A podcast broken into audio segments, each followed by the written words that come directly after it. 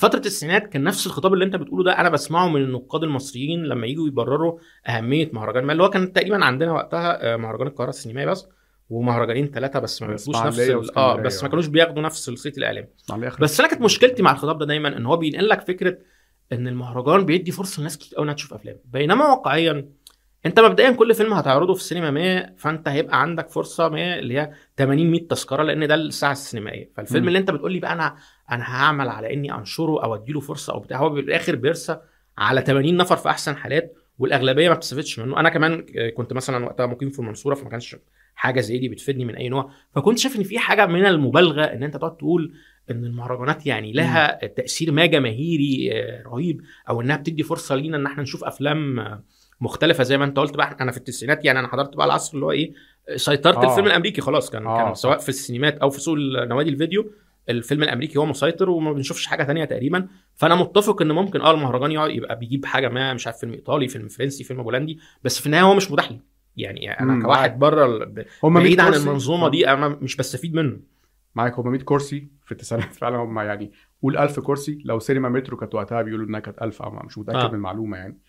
1000 كرسي من كام مليون بس. أقصد هو حتى ال 1000 كرسي ما كانوش كلهم ناس عايزين يشوفوا سينما جاده كان في 500 كرسي منهم. أكيد كان ممكن يبقى فاضي منهم 800 في بعض الحالات لو لا يعني هو كان في لازمة. 500 500 هو كانت تبقى مليانة فعلا في, السنوات بس 500 كرسي عايزين يشوفوا المناظر يعني عايزين يشوفوا السكس.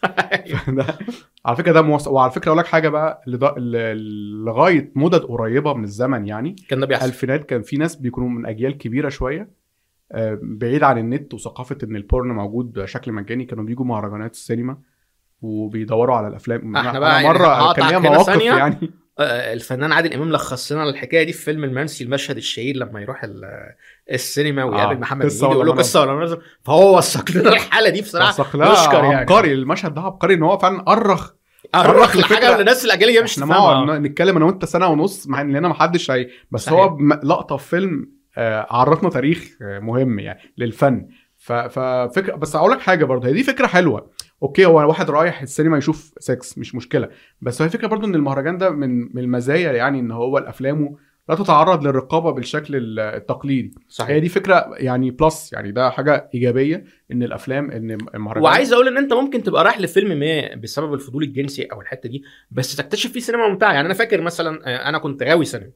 ففيلم زي غريزة أساسية كان بالنسبة لي مهم مش عشان السكس اللي فيه وإن كان السكس اللي فيه مهم طبعا عشان ستون طبعا طبعا. يعني. طبعا بول بس أنا. كنت مهتم بيه لأن بول فورهوفن المخرج ومايكل دوجلاس البطل. الفيلم ده لما كان عندي بقى متهرب شريط فيديو واديته لأصحابي طبعا هم كان أغلبهم بيشوفوه بدافع السكس يعني. كانوا مستمتعين جدا بيه كفيلم بوليسي لأن هو الفيلم كان معمول حلو يعني. يعني أنت حتى لو شلت السكس اللي فيه في النهاية هو الفيلم كفيلم بوليسي أو كدراما أو كتمثيل أو كإثارة أو بتاع كان تمام جدا. فهو حاجة حلوة برضو إن أنت ممكن فعلا تبقى بتشوف فيلم ال- الفضول الجنسي في سن المراهقة أو خلافه بس تستمتع بيه ويفتح عينك لنوع معين من السينما آه، مختلف. لدرجة إن في ناس مثلا لما تشوف فيلم زي تقول لي طب إيه شبهه أو خلافه؟